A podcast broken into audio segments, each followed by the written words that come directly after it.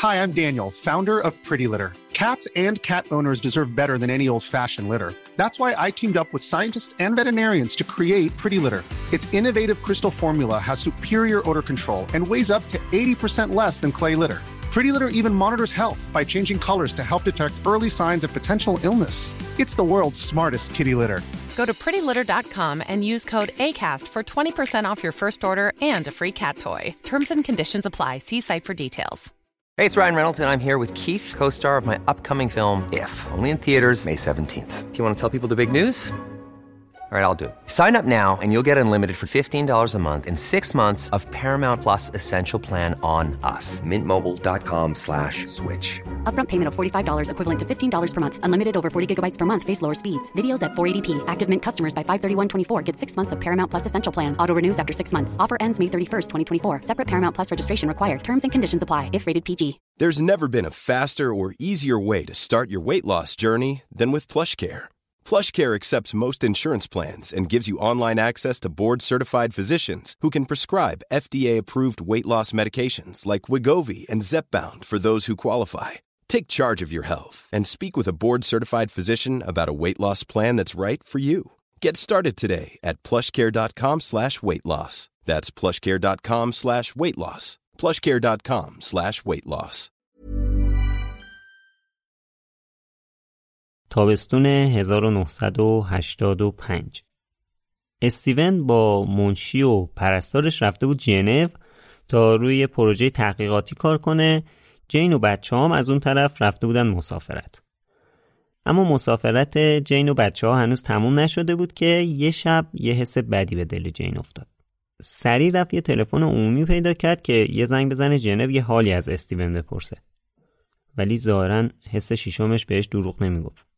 منشی استیون تلفن رو برداشت و با یه لحن آشفته گفت خانم هر طور می‌تونید خیلی سریع خودتون رو برسونید ژنو. استیون سینه پهلو کرده تو بیمارستان بستریه.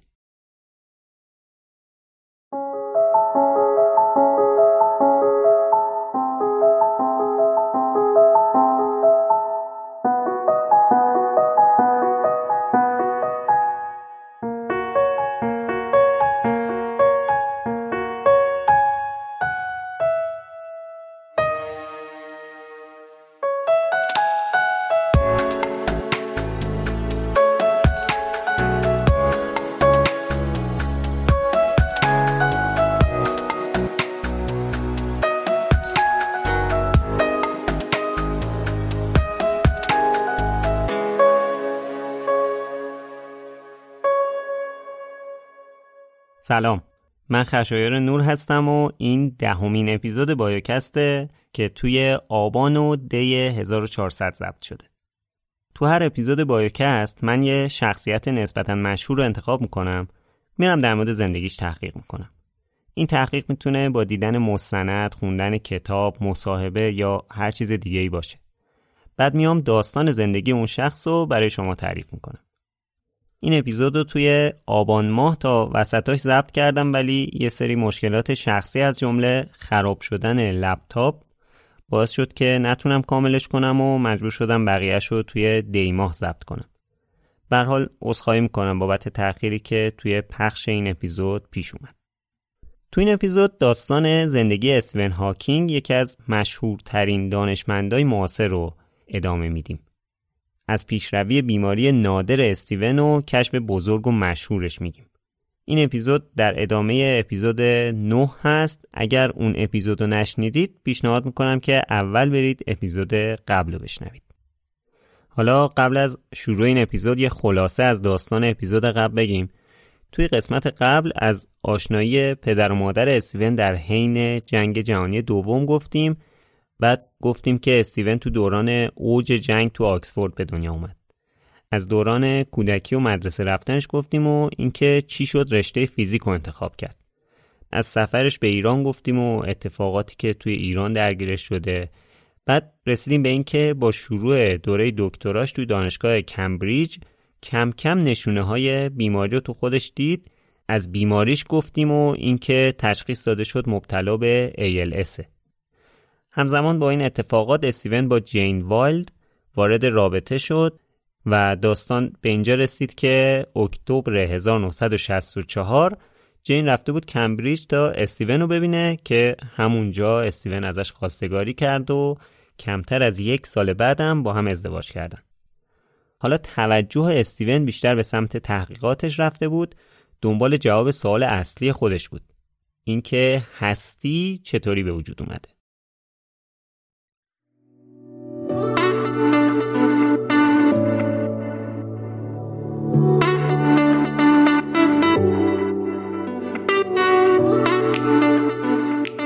هر روز که میگذره آدم بیشتر دنبال اینه که کاش می‌شد 6 ماه می‌تونستی بخوابی. خلاص چی از هرچی کار کردن و دویدنه. ولی خب واقعیت چیز دیگه ایه فکر کنم زندگی مثل یه ظرف آجیل مخلوطه. دست تو که می‌بری سمت ظرف ممکنه یه پسته خندون بیاد تو دستت. ممکن هم است که یه بادوم تلخ بخوری. خستگی و کلافگی زندگی رو نمی‌دونم چیکار میشه کرد ولی میشه یه ظرف آجیل مخلوط داشت که نه بادوم تلخ داشته باشه نه پسته سربسته. اینو منم فکرشو نمی‌کردم. اینکه یه جایی باشه آجیل خشکبار و میوه خشک و آنلاین بفروشه. با ارسال رایگان. فرقی هم نکنه چقدر خرید کردی چه 20 هزار تومن چه 100 هزار تومن. بارجیل جاییه که همه این ویژگی و خدمات رو ارائه می‌کنه. فقط کافیه توی گوگل اسم بارجیل رو جستجو کنید. یکی دیگه از ویژگی های مهم بارجیل به نظرم اینه که محصولاتشون متنوع. تعمایی دارن که آدم تا حالا نچشیده. مثلا پکان یکی از چیزهایی بود که خودم امتحان کردم. احتمالا تو فیلم های آمریکایی زیاد دیده باشین. یه شکل چروکیده ای داره و رنگش قهوه‌ایه. از طعمش هم بخوام براتون بگم یکم شیرین و خوشخوراک. اینم بگم که جویدن هر چیزی کنار کاری که می‌کنید باعث میشه اون کار رو با تمرکز بیشتری انجام بدید. پس یه ظرف پکان بذارید کنارتون. همینطور که طعمش رو میچشین اپیزود جدید بایوکست رو گوش کنید. نکته آخرم بگم و بریم سراغ اپیزود. بارجیل یک کد تخفیف سی هزار گذاشته واسه همه کسایی که تا آخر بهمن 1400 خرید کنن. فقط کافیه تو سبد خریدتون بایوکست رو وارد کنید. B I O C A S T لینک خرید از بارجیل و کد تخفیف توی توضیحات هست. اسپانسر این اپیزود بایوکست بارجیل.com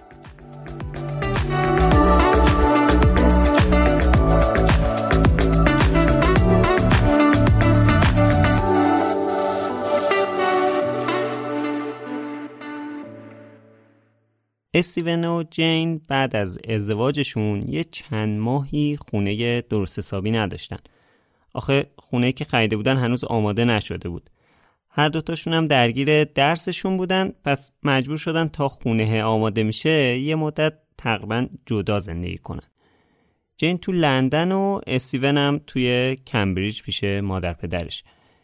استیون تو تنهایی هر طور بود بالاخره از خودش مراقبت می‌کرد تا موقعی که خونه آماده شد و رفتن سر خونه خودشون. خونه ای که خریده بودن یه خونه کوچیک و قشنگ نزدیک یه کلیسا توی کمبریج بود. کمبریج لیتل سنت مریز لین پلاک 6 یه خونه دو طبقه کوچیک که درشو که باز می‌کردی یه فضای سرسبزی روبرود بود پر درختای پرپشت و بوته بنفش. تو بهار این درختها پر از شکوفه بودن مثلا حتی جلوی پات کلی گلبرگای سفید شکوفه ریخته بود.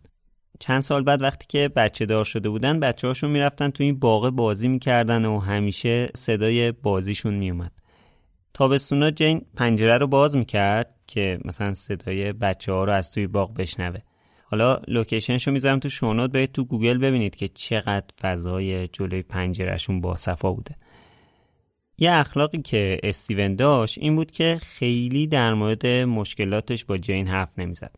همینم باعث شده بود جین سردرگم بشه که بعد دقیقا چیکار کنه. نمی‌دونست چجوری باید کمکش کنه. اصلا نمی‌دونست کی نیاز به کمک داره. مثلا یه نمونهش رو براتون بگم. یه شب با دوستاش دور هم نشسته بودن تو حیات داشتن حرف می‌زدن. یهو حال استیون بد شد یه جوری شد انگار تنگی نفس گرفته. جین جا خورده بود نمی‌دونست چی شده اصلا بعد چیکار کنه؟ همینطوری با ترس و هاج و واج داشت استیون نگاه می‌کرد. استیون بهش اشاره کرد بزن به پشتم بزن به پشتم. جین پرید پشت استیون زد به پشتش و به حال مشکل برطرف شد. یعنی می‌خوام بگم که جین در این حدم از مشکلات جسمی استیون آگاه نبود. اون شب بعد از اینکه این اتفاق افتاد جین یه جورایی تازه فهمید که این بیماری شوخی نیست. می‌دونست که این تازه اول راهه. خونشون تقریبا نزدیک دانشگاه کمبریج و اونجایی که استیون تحقیقاتش رو انجام می‌داد بود. با وجود اینکه استیون از همون اول تو ریاضی مهارت خوبی داشت و حتی دوست داشت تو دانشگاه ریاضی بخونه ولی خودش همیشه حس می‌کرد که تو ریاضی ضعف داره. همینم باعث شد تصمیم بگیره کنار کار رو تز دکتراش بره تو کالج ریاضی درس بده. تا هم مهارتش تو این رشته بهتر بشه هم یکم پول در بیاره. بالاخره توی ماه مارس 1966 استیون مدرک دکترای خودش رو از دانشگاه کمبریج گرفت. یه سال بعدم توی 8 می 1967 اولین بچهشون به اسم رابرت به دنیا اومد. یادتونه که تو قسمت قبل گفتم دکترها به استیون گفته بودن فقط دو سال زنده میمونه. استیون هم خب دیده بود اینطوریه می‌خواست بیخیال درسش بشه و اینا چون اصلا امیدی نداشت که بتونه دکترا رو بگیره. ولی الان از اون روزا چهار سال گذشته بود دکتراشو گرفته بود بچه دارم شده بود هنوزم داشت رو پاهای خودش را می‌رفت. به دنیا اومدن رابرت باعث شد که استیون روحیه بیشتری برای زنده موندن بگیره. ولی وضعیت جسمانیش اونچنان هم خوب نبود. در واقع مجبور بود با عصا و به کمک دیوار را بره. حرف زدنش هم بریده بریده شده بود. کم کم وضعیت جسمانیش بدتر هم شد و دیگه عصا کافی نبود. بعد با چوب زیر بغل را می‌رفت. بعضی موقع از اونم نمی‌تونست راحت استفاده کنه. بعد خیلی هم اصرار داشت هیچ کس نباید کمکش کنه. حتما باید خودش کاراشو انجام بده. یعنی در واقع هنوز قبول نکرده بود که بیماره. مثلا یه امیدی داره کلی زور می‌زنه تا حتما تنهایی از پله بره بالا. یا مثلا اصرار داشت صبح حتما خودش باید لباسش رو تنش کنه. شبان باید بدونه کمک کسی لباسش رو در بیاره. جن میگه که بیشتر حس می‌کرده داره یک دندگی می‌کنه. همون انگار نمی‌خواست شرایط جدیدش رو قبول کنه. این به قول جین یک دندگیش فقط سر این بیماریش نبوده سر همه چیز بود. اخلاقش بود اصلا. مثلا روزایی که سرما خورده و حال ندار بودم هر طور شده بعد پا شد می‌رفت سر کار. ولی بالاخره راضی شد که بعد از ویلچر استفاده کنه. در واقع راضی نشد مجبور شد. دوست داشت بیشتر استیون رو به شوخ طبعیش میشناختن تا وضعیت جسمانیش. غیر از شوخ طبعی که همه جا گفتن یکی از خصوصیات اخلاقیش بود در کل آدمی هم بود که بیخیال بود یه جورایی. خیلی راحت بود. در مورد خودش بیماریش حتی کارش اینطوری بود. اما نمی‌شد خیلی هم نسبت به تغییراتش بیخیال باشه. مثلا بیماریش خیلی رو نحوه گفتارش تاثیر گذاشته بود. همینم باعث شد تو کالجی که درس می‌داد به این نتیجه برسن که استیون دیگه نمی‌تونه درس دادن و اینجا ادامه بده. اما تو قسمت قبلی گفتیم که بزرگترین دغدغه ذهنی استیون این شده بود که این گیتی چجوری به وجود اومده. برای پیدا کردن جواب این سوالش هم قدم تو راهی گذاشت که باعث یک کشف خیلی بزرگ شد. برای توضیح کشف اسون اول باید چند تا مفهوم رو توضیح بدم. ببینید همطور که تو قسمت قبلی هم گفتم فیزیک مدرن این روزا بیشتر تو دو تا شاخه کیهان شناسی و ذرات بنیادی فعاله. یعنی مطالعه خیلی بزرگا و مطالعه خیلی کوچیکا. یا میشه اینطوری گفت مثلا فیزیک جلوی تلسکوپ و فیزیک زیر میکروسکوپ. دانشمندا برای توصیف پدیده های جهان تو ابعاد خیلی بزرگ و خیلی ریز یه نظریه هایی رو پیدا کردن تا بتونن توضیح بدن دنیا از لحاظ فیزیکی چجوری کار می‌کنه. تو اون زمان نظریه نسبیت عام اینشتین برای توصیف بزرگا حسابی سر و صدا کرده بود. نظریه مکانیک کوانتومی هم برای توضیح خیلی کوچیکا استفاده می‌شد. حالا این دوتا شاخه یه جورایی راه خودشون رفتن. یکی نیومده بشینه این دوتا شاخه رو با هم یکی کنه. یعنی بیاد از نظریه های هر کدوم تو اون یکی شاخه استفاده کنه. حالا استیون به این فکر می‌کرد که مگه این جهان جلوی تلسکوپ با این جهان زیر میکروسکوپ یه چیز واحد نیست. خب چرا یه نظریه واحد نیست که قوانین جفتشون رو توضیح بده؟ به این فکر افتاد که می‌تونه با ترکیب نظریه نسبیت عام با نظریه کوانتومی به یه نظریه واحد برسه. استیون فکر کرد با رسیدن به این نظریه همه چیز می‌تونه به جواب سوال اصلیش برسه. اینکه گیتی یا همون universe از کجا اومده؟ حالا ربطش چیه؟ اینه که در واقع استیون می‌گفت اگه بیگ بنگ درست باشه کل این گیتی قبلا در حد یه اتم بوده. اونو با قوانین نظریه کوانتوم توضیح می‌دادن. حالا همون اتمه شده این جهان بزرگ که با نظریه نسبیت عام توضیحش میدن. پس قاعدتا این چیز واحد باید توسط یه نظریه توضیح داده بشه. استیون اسم این نظریه کشف نشدهش رو گذاشت نظریه همه چیز این از نظریه همه چیز که احتمالا اسمشو به خاطر فیلم زندگی نامه استیون شنیدین اما حالا کشف بزرگ استیون چی بود؟ یعنی استیون برای چی اصلا مشهوره؟ این ترکیب نسبیت عام اینشتین و فیزیک کوانتوم باعث شد استیون به یک کشف بزرگ برسه در مورد سیاه چاله ها. حالا بعد اول سیاه چاله رو یه توضیح مختصر بدم تا بعد برسیم به کشف استیون. البته توضیح سیاه چاله کلا یکم سخته چون یکی از پیچیده ترین و اسرارآمیزترین چیزاییه که وجود داره. ولی حالا اگه بخوام خیلی ساده بگم به یه نقطه ای از فضا با جاذبه و چگالی خیلی بالا که حتی نورم نمی‌تونه ازش فرار کنه میگن سیاهچاله میگن این جاذبه انقدر قویه که تمام مواد رو توی فضای کوچیک فشرده می‌کنه. احتمال وجودش هم برای اولین بار تو سال 1916 توسط اینشتین و توی نظریه نسبیت عامش مطرح شده. بر اساس این نظریه جرمی که به اندازه کافی فشرده بشه می‌تونه فضا زمان رو خم کنه و سیاهچاله بسازه. سیاهچاله ها معمولا با مرگ ستاره ها به وجود میان. البته نه هر ستاره ای ستاره های خیلی بزرگ که جرمشون چند برابر خورشیده. حالا شما یه نقطه سیاه با جاذبه خیلی زیاد رو تصور کنید. انگار یه سوراخ. هر جرمی نزدیکش میشه اونو می‌کشه سمت خودش. فقط اجرام نه نور رو هم می‌کشه سمت خودش. چیزی هم که میره تو سیاه چاله دیگه نمی‌تونه بیاد بیرون. حالا میگم خیلی پیچیده است. یه مقاله در مورد این تو سایت زومجی دیدم که کامل توضیح داده بود همه چیزو. خودم هم اونو خوندم که الان دارم این توضیح رو میدم. پیشنهاد می‌کنم اگه دوست داشتید در مورد سیاه ها بیشتر بدونید اون مقاله رو بخونید. لینکش رو می‌ذاریم تو توضیحات. خب برگردیم به استیون. یه شب تو اوایل سال 1974 وقتی که استیون داشت آماده می‌شد که بره بخوابه شروع کرد به فکر کردن در مورد سیاه چالا. یه چیزایی برای تصور و محاسبه به ذهنش رسید. ولی خب به خاطر شرایط جسمیش نمی‌تونست مثل بقیه فیزیکدانا بپره اونور اتاق بشینه پای میزش فکراشو مکتوب کنه. پس اون شب بیدار مون تو ذهنش همه محاسبه ها و تصورات رو انجام داد و به یه کشف مهم رسید.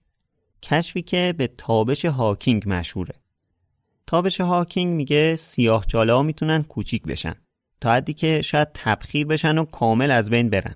تا اون موقع همه به این عقیده بودن که سیاه چاله ها همیشه وجود داشتن و هیچ وقتم از بین نمیرن.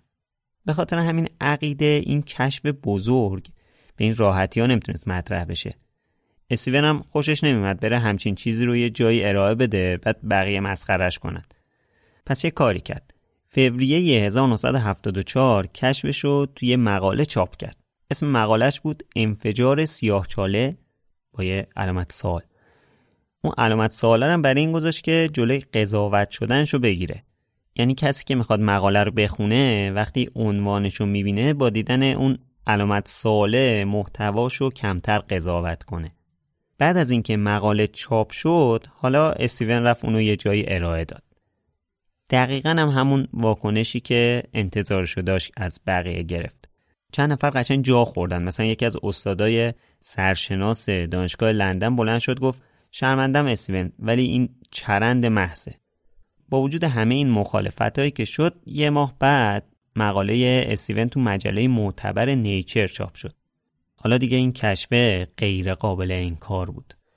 انگار یه بمب خبری اتفاق افتاده بود. خبرش تو کل جهان پیچید و حالا همه دانشمندا در مورد اون صحبت می‌کردن. بعضی هم این کشف رو به عنوان برجسته ترین کشف تو فیزیک نظری طی سالها یاد کردن. حالا استیون چیکار کرده بود؟ تاثیر ذرات خیلی ریز رو روی سیاه های خیلی بزرگ بررسی کرده بود.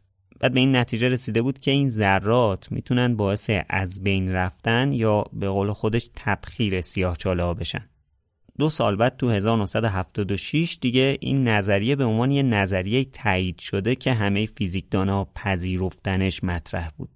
در ادامه دوست خوبم حمید که از صحبتاش توی اپیزود قبلم استفاده کردیم در مورد نظریه تابش هاکینگ و اهمیت کشف استیون برامون توضیح میده. در مورد نظریه تابش هاکینگ یا ریویشنی که باعث میشه که سیاه ها فرو بپاشن یا البته میگم برای سیاه چاله هایی که مثلا خیلی مسیف هستن که در واقع همه سیاه هایی که ما می‌شناسیم مسیف هستن ممکنه تریلیون ها سال طول بکشه. ولی خب این اتفاق لاقل طبق معادلات هاکینگ پیش بینی شده که بیفته.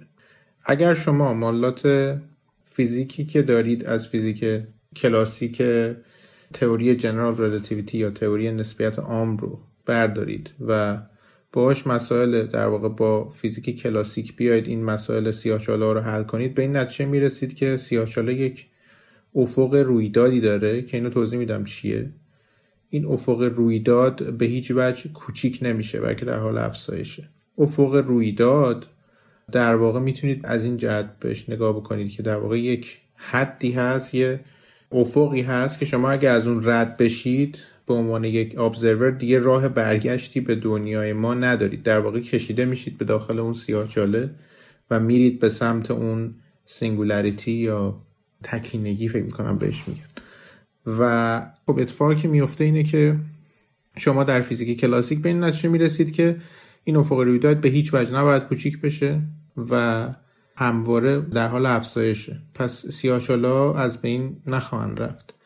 ولی بعدا با وارد کردن معادلات فیزیک کوانتومی در واقع نظریه میدانهای کوانتومی رو وارد کردن به و ترکیبش کردن با نظریه در واقع نسبیت عام و وقتی شما این کار انجام بدید به این نتیجه خواهید رسید که سیاهچالا تبخیر میشن یا در واقع ریدییت اتفاق ریدیشن اتفاق میفته و یه روزی در واقع این سیاهچالا از بین خواهند رفت. هر چقدر طولانی باشه. این پدیده رو خب بهش گفتن تابش هاوکینگ و دلیل اینکه چرا بمب خبری شد راستیتش رو بخوای من خیلی توی مسائل رسانه ای خوب نیستم. نمی‌دونم چرا اصلا معروف شد. یعنی من نمی‌دونم این مسئله واقعا چرا بمب خبری شد. ولی یه دلیلی که خودم می‌تونم مثلا پیشنهاد بدم اینه که قبل از این فرمالیسم آنچنانی وجود نداشت که نظریه نظریه های میدان های کوانتومی رو بخواد با نظریه نسبیت عام یکی بکنه. یا بخواد اصلا ترکیبشون بکنه یا بخواد از ترکیبشون حرف بزنه. حالا چرا بقیه نتونسته بودن به همچین کشفی برسن؟ به خاطر شرایط جسمی استیون. یعنی چی؟ چند وقت بود که استیون علاوه بر پاهاش که دیگه جون نداشت ازشون استفاده کنه قدرت دستاش هم تحلیل رفته بود. دیگه تقریبا استفاده ازش براش غیر ممکن شده بود. البته خب قاعدتا اینم یه فرایند تدریجی بود. همینم باعث شده بود که کم کم به این شرایط جدید عادت کنه و یه راهی برای ادامه زندگی پیدا کنه. چه راهی؟ استفاده بیشتر و بیشتر از مغزش. همه بررسی ها و معادل حل کردنش رو تو ذهنش انجام می‌داد. در واقع همین شرایطی که نمی‌تونست از دستاش استفاده کنه باعث شده بود موقع حل کردن مسائل همه تمرکزش رو تصوراتش باشه. کم کم می‌تونست خیلی خوب از تصورات و تخیلاتش برای حل کردن مسائل کمک بگیره. یعنی این شده بود برگه برنده استیون نسبت به بقیه. بعد خب اون موقع کامپیوترام مثل الان نبود که همه بتونن راحت برای خودشون همه چیزو مدل سازی کنن. در واقع استیون توی مغزش یه کامپیوتر فوق حرفه‌ای آخرین مدل داشت که سریع همه چیزو مدل سازی می‌کرد. یعنی در حالی که بقیه برای حل کردن مسئله ها بیشتر درگیر کاغذ و خودکار بودن استیون با مدل سازی ذهنیش تونست این مسئله رو حل کنه. ضمن اینکه این به قول معروف ناتوانی استیون بهش کمک کرده بود هیچ مسئولیت دیگه نداشته باشه تمام وقت درگیر کارهای خودش باشه. یعنی وظایف خونه جمع کردن ها کارهای اداری مسائل مربوط به بچه ها همه رو دوش جین بود. بچه ها رو ببره بیرون باشون بازی کنه کارهای بانکی انجام بده اینجور چیزا. جین حتی به رابرت و لوسی کریکت بازی کردن هم یاد داده بود. از اون طرف استیون بدون هیچ مسئولیت دیگه ای تمام وقت سرگرم کار خودش بود. فرض کنید مثلا می‌خواستن برن یه سفر کاری. مثلا استیون می‌خواست یه جایی بره سخنرانی کنه. فقط کافی بود بشینه توی ذهنش رو سخنرانیش کار کنه. جین از اون ور باید کارهای برنامه‌ریزی سفر، هماهنگی های اقامت، بستن چمدون و همه این چیزها رو خوش تنهایی انجام می‌داد. کسی هم که نمی‌تونست از استیون انتظاری داشته باشه خب دست خودش نبود که. این شرایطش بود دیگه. استیون هم از این موقعیت به بهترین نحو استفاده می‌کرد. تا اواخر سال 1970 هاکینگا دو تا بچه داشتن. یه پسر و یه دختر. اونم با فاصله سنی کم که رابرت متولد 1967 بود. لوسی هم متولد 1970 وضعیت نگهداری از استیون هم به اون دردسرای بزرگ کردن اون دوتا بچه اضافه کنید متوجه میشید که جین تو چه شرایطی بوده. البته خیلی تلاش می‌کردن که بقیه نفهمن تو خونه چه خبره و چقدر اوضاع خرابه. ولی خب این که واقعیت ماجرا رو تغییر نمی‌داد. جین رسما داشت داغون می‌شد. تازه داشت دکترام می‌خوند. درس و اینام خیلی براش مهم بود. ولی اصلا وقت نمی‌کرد دنبال درسش بره. یه وقتهایی به این فکر میافتاد که یه پرستاری چیزی برای استیون بگیره که حداقل یکم سرش خلوت بشه. اما مشکل این بود که اصلا اونقدر پول نداشتن که بتونن همچین کاری بکنن. مگه استیون چقدر درآمد داشت؟ برای یکی دو جا تحقیقات انجام می‌داد یکم هم تدریس می‌کرد دیگه. بعضی موقع حالا یه سری از مقالهاش جایزه می‌برد اینم یه پولی میآورد تو زندگیشون. که خب به اندازه کافی جا برای خرج کردن این درآمده بود. به هر حال یه خانواده چهار نفره بودن دیگه. البته جین خودش از وقتی که انتخاب کرد با استیون ازدواج کنه یه جورایی می‌دونست قراره با چه شرایطی روبرو بشه. تصمیم گرفته بود استیون کار کنه خودش هم در واقع به امورات استیون رسیدگی کنه. اما تو دهه هفتاد فضای اجتماعی با چند سال قبل خیلی فرق کرده بود. نقش زنا داشت تو اجتماع بیشتر می‌شد. حالا جین داشت کم کم احساس می‌کرد انگار داره هویتش رو از دست میده. انگار زندگی شده بود استیون. پس خودش چی؟ اما با وجود همه این حرفا هر دوتاشون می‌دونستن که موفقیت استیون به شدت مدیون فداکاری های جینه. وقتی که بچه ها به سن مدرسه رسیدن مدیریت خرج و مخارج سختتر شد و با این وضعیت نمی‌شد فرستادشون مدرسه خصوصی. از اون طرف هم دوست نداشتن بچه ها تو مدرسه کم خرج محلشون درس بخونن.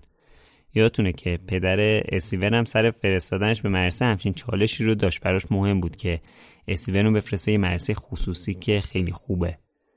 لوسی یعنی بچه کوچیکه وقتی که رسید به سن مدرسه رابرت برادر بزرگش دیگه دو سه سالی بود که می‌رفت مدرسه معمولی. فرانک پدر استیون دید که اینطوری نمیشه. رفت یه خونه دیگه براشون خرید که حداقل اونو بدن اجاره که مثلا هزینه تحصیل بچه ها در بیاد. یعنی شما ببین انقدر برای فرانک تحصیلات خوب مهم بود که مثلا اومد براشون همچین کاری کرد. یه وقتای جین واقعا میبردید. آخه نانستاپ و بدون استراحت داشت کار می‌کرد. اما تفکرات مذهبیش نمیذاش که جا بزنه. در واقع ایمانی که داشت کمک زیادی کرد تا با وجود همه این سختی ها پای این زندگی بمونه و به استیون کمک کنه. این در حالی بود که همونطور که توی قسمت قبل گفتم استیون چندان به وجود خدا اعتقاد نداشت. البته کاملا هم مطمئن نبود. همیشه این سوال براش مطرح بود که حالا آیا واقعا خدا هست یا نیست؟ اما جین به شدت اعتقاد داشت ایمانش باعث شده این زندگی به اینجا برسه. از اون طرف استیون هم مشکلی با مذهبی بودن جین نداشت. ضمن اینکه جین به این نتیجه رسیده بود قطعا جهانبینی یک کسی با شرایط جسمی استیون با جهانبینی خودش فرق داره. در واقع اونا هر کدوم اعتقاد اون یکی رو قبول کرده بودن مشکلی هم باش نداشتن. یک کوتاه در مورد این توضیح بدم که دید استیون به این مسئله وجود داشتن یا نداشتن مفهوم خدا چی بوده. حرف استیون این بود که قطعا فکر کردن به نحوه شروع گیتی با صحبت در مورد وجود داشتن یا نداشتن خدا در ارتباط. ولی خب می‌گفت من خیلی کاری به این جنبش ندارم. من در مورد مسائل علمیش تحقیق می‌کنم. می‌گفت از نظرش علم و دین تضاد یا رقابتی با هم دیگه ندارن. با وجود اینکه استیون شخصا اعتقاد چندانی به وجود خدا نداشت اما همیشه می‌گفت آتئیست یا خدا ناباورم نیست. باور اصلیش قوانین فیزیک بود. می‌گفت اگه خدایی هم وجود داشته باشه اون این قوانین رو به وجود آورده و خودش هم ازشون پیروی می‌کنه. یعنی استیون اعتقادی به ماورا و طبیعه نداشت. فقط قوانین فیزیک. از همون زمان بچگی پدرش براشون داستانایی از انجیل می‌خوند و تو خونهشون هم کم و بیش در مورد وجود یا عدم وجود خدا هم یه صحبتهایی مطرح می‌شد. یعنی استیون کلا از همون اول با این مسائل آشنا بود ظاهرا اینشتین هم مثل استیون فکر می‌کرده ولی فیزیکدانای زیادی هم بودن و الان هم هستن که مثل هاکینگ و اینشتین فکر نمی‌کنن باشون مخالفن Do you think that God can intervene in the universe as he wants or is God too bound by the laws of science? The question of whether God is bound by the laws of science is a bit like the question can God make a stone that is so heavy that he cannot lift it? I don't think it is very useful to speculate on what God might or might not be able to do. Rather, we should examine what he actually does with the universe we live in. All our observations suggest that it operates according to well-defined laws. These laws may have been ordained by God, but it seems that he does not intervene in the universe to break the laws, at least, not once he had set the universe going. بعد از تحلیل رفتن پاها و بعدش هم دستا مشکل جسمی بعدی که برای استیون به وجود اومد تحلیل رفتن قدرت تکلمش بود اوایل دهه هفتاد هنوز می‌شد با استیون به صورت تقریبا عادی صحبت کرد. ولی کم کم تو اواخر دهه هفتاد و اوایل دهه هشتاد شرایط طوری شده بود که فقط خانواده و چند نفری که بیشتر بهش نزدیک بودن میفهمیدن چی میگه. تو مرحله دیگه یه جورایی نیاز به مترجم داشت. یعنی باید یکی که متوجه می‌شد چی میگه میشست کنارش صحبتاشو به بقیه منتقل می‌کرد. معمولا هم این کار رو دانشجوهای خودش انجام می‌دادن. توی فیلمایی که از دهه 80 میلادی هست قشنگ مشخصه. یکی از دانشجوهای دکترا نشسته کنارش گوش میده استیون چی داره میگه؟ استیون خیلی آروم و به سختی یه سری کلمه به زبون میاره. بعد دانشجوش اون حرف رو برای بقیه تکرار می‌کنه. جالبه که تو این شرایط هم دست از شوخ طبعی بر نمیداره هنوز اون حسش رو حفظ کرده. حالا فیلماشو می‌ذاریم تو شبکه های اجتماعی بایوکست ببینید. ولی خب استیون از این مسئله مشکل حرف زدنش هم به سمت مثبت استفاده کرد. در واقع چون سرعت صحبت کردنش خیلی کم شده بود و احتمال داشت که مترجمش اذیت بشه کم کم یاد گرفت مختصر و مفیدتر حرف بزنه. یعنی به جایی رسیده بود که می‌تونست ایده هاشو با کمترین کلمات ممکن بیان کنه. تو مقاله هاش هم دیگه کمتر توضیح می‌داد. همون لب به مطلب رو می‌گفت. این در آینده کار خودش رو برای حرف زدن هم راحت تر کرد. اما این سختتر شدن شرایط بدنی استیون باعث شد که دیگه زندگی تو اون خونه باصفای سنت لیتل مریز لین براش سخت بشه. چون بالاخره خونه پله داشت بعد هر طور شده از اون پله ها بالا پایین می‌رفت. اوایل خب با هر سختی بود می‌شد. اما حالا دیگه این کار تقریبا غیر ممکن شده بود. برای همین کالجی که توش درس می‌داد تصمیم گرفت بهشون کمک کنه. یه خونه نزدیک کالج رو توی طبقه همکف براشون پیدا کرد. حالا از این خونه جدید براتون بگم. خونه که البته الان دیگه اثری ازش نیست. خونه جدید هاکینگا توی ساختمون آجوری قدیمی و قشنگ بود که خیلی بزرگتر از خونه قبلیشون بود.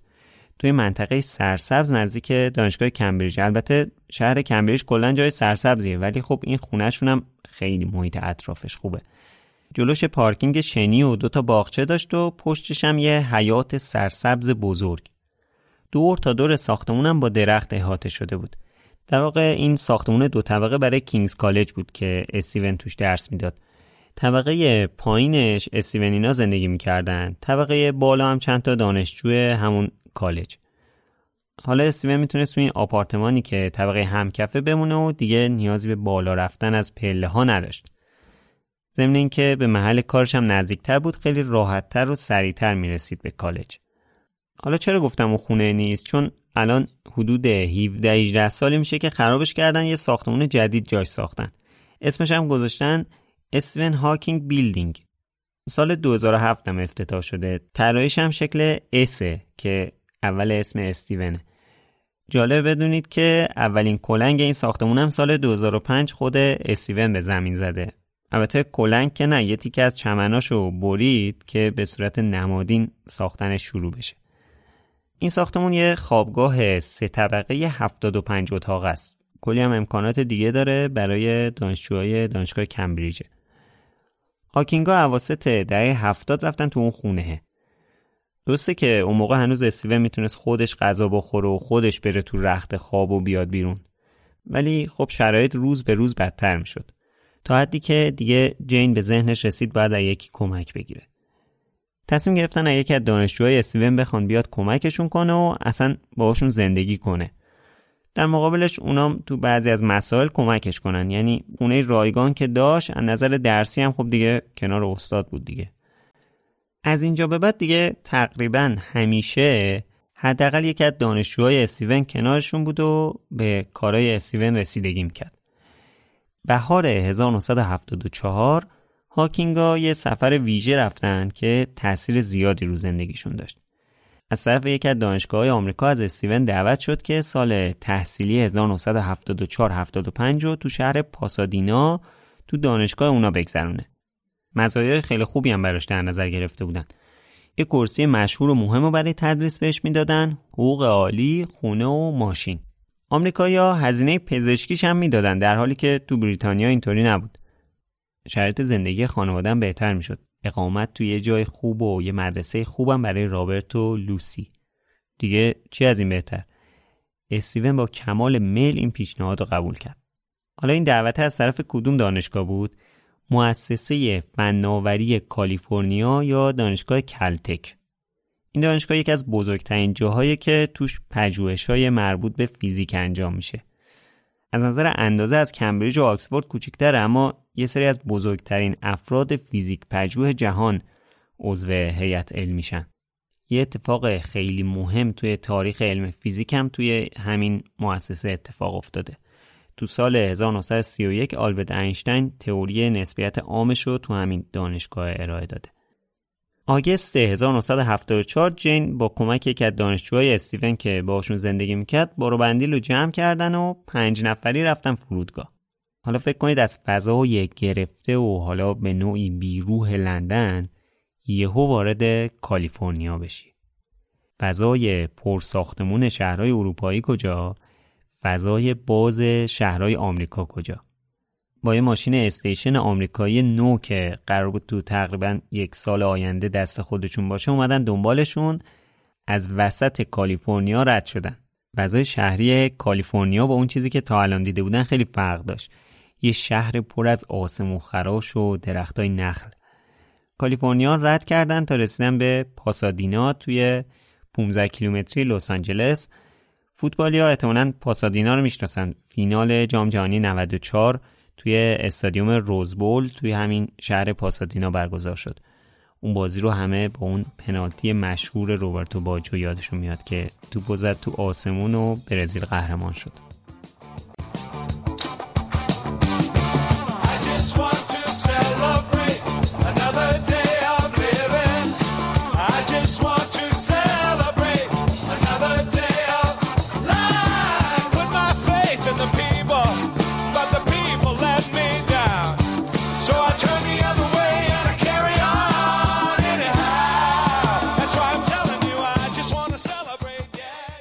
خونه که برای اقامت تقریبا یک ساله هاکینگا توی پاسادینا انتخاب کرده بودن خیلی با خونه قبلیشون فرق می‌کرد.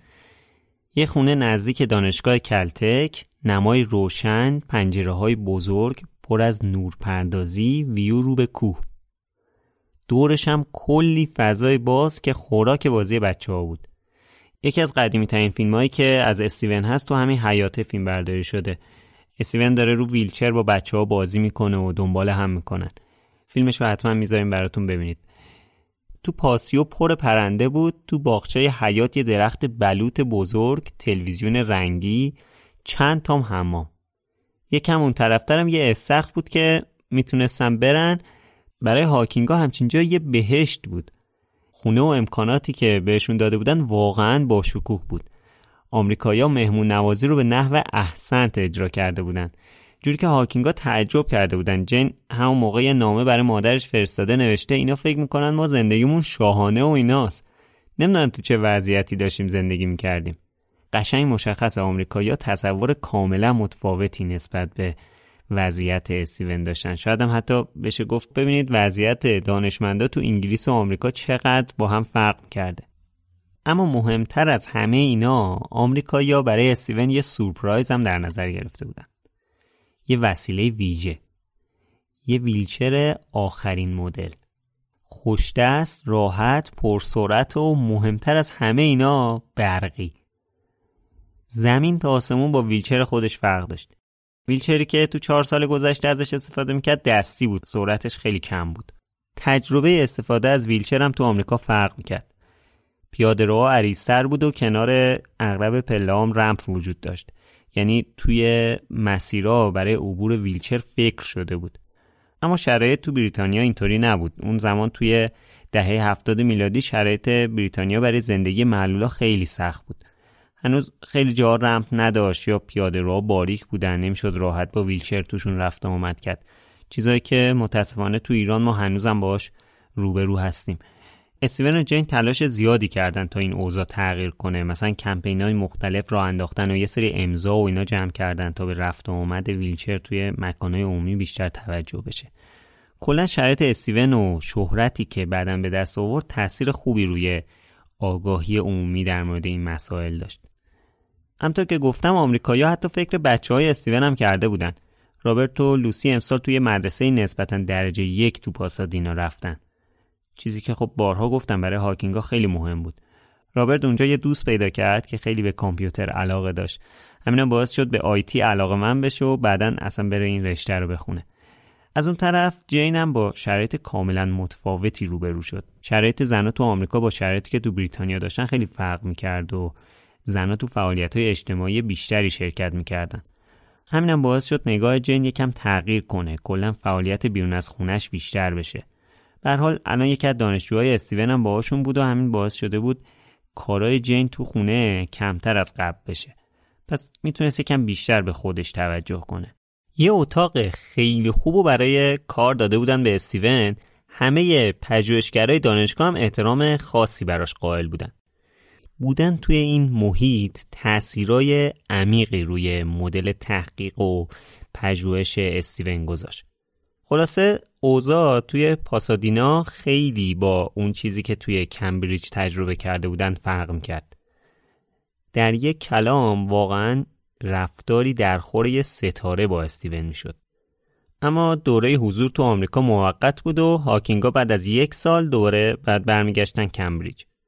ولی خب برگشتن به شرایط نچندان خوب سابق اونچنان باب میلشون نبود. انگار این یه سال حسابی بهشون خوش گذشته بود. جن که از چند ماه قبل حالش بد شده بود ناراحت بود. به حال تو آمریکا با یه سری آزادی ها روبرو شده بود که حالا با برگشتن به بریتانیا بعد دوباره برمیگشت به همون محدودیت های قبلی. استیون هم تقریبا حس مشابهی داشت. خودش تو کتابش میگه که در مقایسه با آمریکا که فرهنگ ما می‌توانیم به شدت در آن رواج داشت در انگلیس همه چیز محدود و داخل چارچوب بود. کاملا مشخصه که هم استیون و هم جین به شدت تحت تاثیر فرهنگ متفاوت آمریکایی‌ها قرار گرفته بودند. استیون با یه مشکل دیگه هم روبرو بود. وقتی که برمیگشتن انگلیس بعد دوباره با همون ویلچر دستی قدیمیش این ور اونور می‌رفت.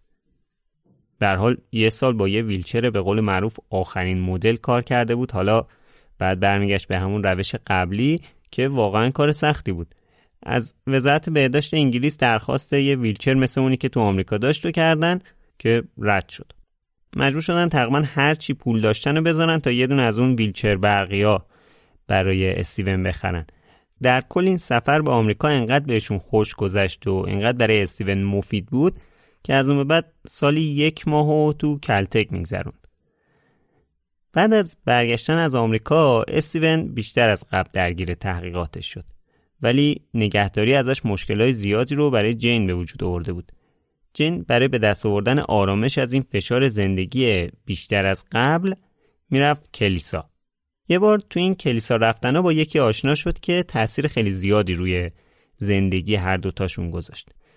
دسامبر 1977 جین برای فصل ویژه موسیقی کریسمس رفته بود کلیسا که با جاناتان هیلز ارگ نواز کلیسا آشنا شد. جاناتان تازگی ها همسرش رو به خاطر سرطان خون از دست داده بود. جین و جاناتان با هم هم صحبت شدن و از شرایطشون برای همدیگه گفتن همین شد که کم کم جاناتان بیشتر با خانواده هاکینگ آشنا شد و چند وقت بعد اومد تو خونه استیونینا و بهشون کمک می‌کرد. اینطوری هم جن یک کمک دستی داشت هم جاناتان تنها نبود. تو اون شرایط روحی جن نیاز به یکی داشت که بتونه باهاش صحبت کنه. جاناتان هم که عقایدش از نظر مذهبی نزدیک به جین بود خیلی خوب این جای خالی رو پر می‌کرد. تو سال 1979 استیون به یه موفقیت خیلی بزرگ دست پیدا کرد. چیزی که براش خیلی با ارزش بود. استیون صاحب یکی از مهمترین کرسی های جهان شد. کرسی ریاضیات لوکاسی توی دانشگاه کمبریج. یکی از معتبرترین جایگاه های علمی جهان که تو شاخه ریاضیات دانشگاه کمبریج دلیل نامگذاریش هم اینه که تو سال 1664 توسط هنری لوکاس ایجاد شده. تو این بیشتر از 300 سالی که این جایگاه ایجاد شده کسایی مثل آیزاک نیوتون و پل دیراک توی این جایگاه تدریس کردن این جایگاه تا سال 2009 در اختیار استیون هاوکینگ بود 3 سپتامبر 2009 طی یه مهمونی مختصر استیون بعد از سی سال از این جایگاه کناره گیری کرد در واقع طبق قانون اساتید توی 67 سالگی باید این جایگاه رو ترک کنن هاکینگ هم چند ماه قبل از اینکه 67 سالش بشه خودش ازش کناره گیری کرد همون سال 1979 استیون و جین صاحب یه بچه دیگه هم شدن. یه پسر به اسم تیم. با اومدن تیم هزینه های زندگی دیگه خیلی بالا رفته بود و شغل استیون کفاف زندگی رو نمی‌داد. خیلی فکر کرد تا یه چاره ای برای این وضعیت پیدا کنه. شرایطش هم که بهش اجازه نمی‌داد بتونه هر کاری رو بکنه. تصمیم گرفت یه کتاب بنویسه. از بین راه های مختلف کسب درآمد که به ذهنش رسیده بود کتاب نوشتن تنها راهی بود که استیون یه جورایی می‌تونست انجامش بده حالا شاید بگین مگه از کتاب نوشتن میشه پول در آورد؟ اونم با اون تخصصی که استیون داره. نه خب خیلی نمیشه. ولی استیون تصمیم داشت یه کتاب بنویسه A lot can happen in three years, like a chatbot may be your new best friend. But what won't change? Needing health insurance. United Healthcare Tri Term Medical Plans, underwritten by Golden Rule Insurance Company, offer flexible, budget friendly coverage that lasts nearly three years in some states. Learn more at uh1.com. Hi, I'm Daniel, founder of Pretty Litter. Cats and cat owners deserve better than any old fashioned litter. That's why I teamed up with scientists and veterinarians to create Pretty Litter. Its innovative crystal formula has superior odor control and weighs up to 80% less than clay litter. Pretty Litter even monitors health by changing colors to help detect early signs of potential illness. It's the world's smartest kitty litter. Go to prettylitter.com and use code ACAST for 20% off your first order and a free cat toy. Terms and conditions apply. See site for details. که پول توش باشه. چه کتابی؟ یه کتاب آمیانه. یه کتاب علمی برای مردم عادی که اطلاعات علمی کمی دارن. حالا واقعا یعنی اون موقع همچین کتابی نبود چرا بود ولی از نظر استیون هیچ کدوم انگار اونطوری که باید و به اندازه کافی به سوالای علمی مردم جواب نمی‌دادن حداقل به اون سوالایی که استیون دوست داشت جواب بده جواب نمی‌دادن. مثلا چه سوالایی؟ اینکه گیتی چرا به وجود اومده؟ از کجا و چجوری به وجود اومده؟ آیا پایانی داره؟ از اینجور سوالا. این روزا چون علم خیلی تخصصی و فنی شده بود عموم مردم دیگه بیخیالش شده بودن. پس یکی بعد این خلا و پر می‌کرد. خب کی بهتر از استیون؟ پس دست به کار شد. حدود سال 1984 نوشتن پیشنویس کتاب تموم شد. استیون دکه کتاب فروشی فرودگاه ها را هدف قرار داده بود. چون اعتقاد داشت مردم عادی وقتی می‌خوان برن سفر کتابشو می‌خرن. میشینن مثلا تو پرواز می‌خونن. پس بعد یه ناشری رو انتخاب می‌کرد که بتونه تو فرودگاه ها کتابشو خوب بفروشه.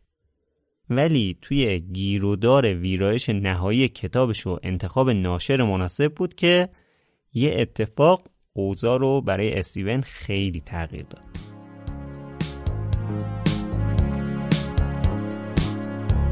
No New Year's Day to celebrate. No chocolate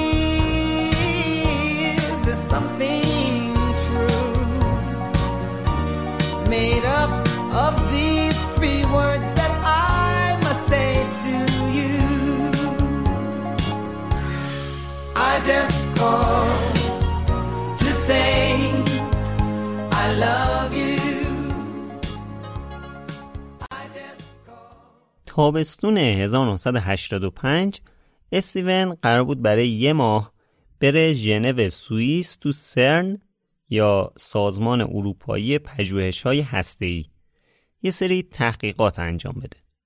این بار چون استیون پرستار داشت قرار شد که جین و بچه ها از همون اول باش نرن. به جاش یه مدت برن مسافرت سمت بلژیک و آلمان و چند هفته بعد توی فستیوالی تو شهر بایرویت آلمان به استیون ملحق بشن. اما مسافرت جین و بچه ها هنوز تموم نشده بود که یه شب یه حس بدی به دل جین افتاد. رفت یه تلفن عمومی پیدا کرد یه زنگ بزنه ژنو یه حالی از استیون بپرسه. ظاهرا حس شیشمش بهش دروغ نمی‌گفت چون که منشی استیون تلفن رو برداشت و با یه لحن آشفته گفت خانم هر طور می‌تونید خیلی سریع خودتون رو برسونید. ژنو استیون سینه پهلو کرده تو بیمارستان بستریه. جین خیلی سریع خودش رو رسون ژنو و فهمید که اوضاع اصلا خوب نیست. استیون تو کمای مصنوعی بود. بهش کلی دستگاه وصل کرده بودن و واقعا زندگیش به یه مو بند بود. دکتر گفتن اوضاع اصلا خوب نیست. پیشنهاد کردن که دستگاه رو از استیون بکنن تا بیشتر از این اذیت نشه. اما جین می‌دونست که استیون از شوق زیادی برای زندگی کردن داره. قبول نکرد. گفت نه استیون باید زنده بمونه اون خودش نمی‌خواد که تو همچین شرایطی بمیره. یه مدت گذشت و شرایط بدنی استیون بهتر شد. دانشگاه کمبریج هزینه یه آمبولانس هوایی رو داد. استیون رو برگردوندن کمبریج و توی بیمارستان تا ادامه درمانش اونجا تحت مراقبت ویژه باشه. پزشکا خیلی تلاش می‌کردن تا بتونن استیون رو بدون دستگاه تنفسی نگه دارن. ولی به محض اینکه دستگاه رو برمی داشتن به استیون حمله های خفگی دست می‌داد. پس فقط یه راه دیگه پیش رو داشتن و اونو با جین در میون گذاشتن. انجام عمل تراکستومی یا نایشکافی. اینطوری دیگه مشکل سرفه و احساس خفگی های استیون از بین می‌رفت. ولی از اون طرف دیگه نمی‌تونست حرف بزنه و نمی‌تونست هیچ صدایی از خودش در بیاره. خب راه بدی بود. درسته که استیون خیلی درست نمی‌تونه صحبت کنه و فهمیدن حرفاش خیلی سخت بود. ولی خب با توجه به این که از دستاش هم نمی‌تونست استفاده کنه با این عمل تنها راه ارتباطیش هم از دست می‌داد. اینطوری انگار همون بهتر بود بمیره تا زنده باشه و نتونه هیچ ارتباطی برقرار کنه. آخه بدون حرف زدن چطوری می‌تونست کارش ادامه بده؟ حتی کتابش هم نمی‌تونست کامل کنه. جین سر یه دوراهی بزرگ قرار گرفته بود. واقعا انتخاب خود استیون چی بود تو این شرایط؟ جین به این فکر می‌کرد که استیون تو کارش خیلی هدف داره و دوست داره تو تحقیقاتش خیلی جلوتر بره و به نتیجه خیلی مهمتری برسه.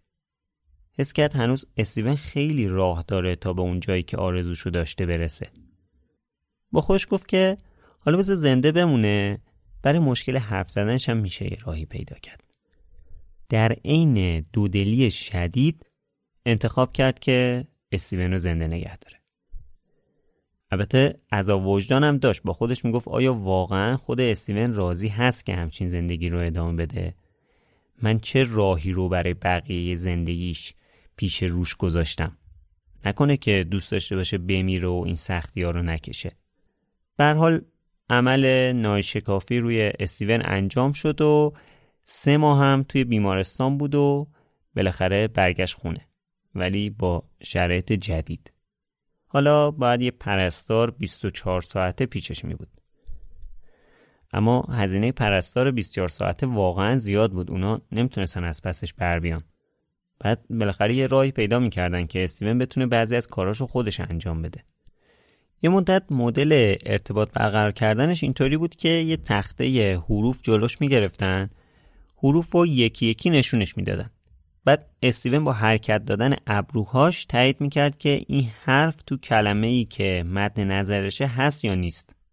شما فکر کن ساختن یه جمله چقدر طول می‌کشید. که مثلا یه جمله رو اینطوری حرف به حرف بخوای بسازی حتی حرف زدن با بقیه هم اینطوری سخت بود چه برسه به نوشتن مقاله علمی یا مثلا ویرایش کتابش اما خوشبختانه فعالیت استیون بین دانشمندا باعث شده بود که آشناهای زیادی بین افراد نوآور جهان داشته باشه. همینم باعث شد یه اتفاق خاصی براش بیفته. یه متخصص کامپیوتر اهل کالیفرنیا یه روز با یه نرم افزار مخصوص که برای مادر زنش نوشته بود اومد پیش استیون اینا. اسم این نرم افزاره اکولایزر بود. اکولایزر به کاربرش اجازه می‌داد که از روی مانیتور کامپیوتر کلمه ها رو انتخاب کنه و بعد خودش اون کلمه رو می‌خوند این شاید الان برامون خیلی چیز راحت و مشخصی باشه ولی برای اون زمان تو سال 1985 خب خیلی چیز خاصی بوده. اما استفاده کردن از این کامپیوتر هم خودش یه معضلی بود. یعنی خب OK الان ما یه کامپیوتر داریم که کلمه ها رو برامون می‌خونه. ولی خب چطوری ازش استفاده کنیم؟ استیون که نمی‌تونه تایپ کنه. این بار یکی از دانشجوهای خود استیون به کمکش اومد. یه ماوس مخصوص برای این کامپیوتر درست کرد که فقط یه دکمه داشت. حالا استیون با فشار دادن یه دکمه می‌تونست کلمه هایی که می‌خواد انتخاب کنه. جلوتر در مورد این دستگاه بیشتر صحبت می‌کنم چون در طول چند دهه بعدش چند بار تغییر کرد. اما چطوری میشه با یه دکمه کلمه ها رو انتخاب کنی و باشون جمله بسازی؟ برای حل کردن این مشکل یه سیستم جالب رو انداخته بودند.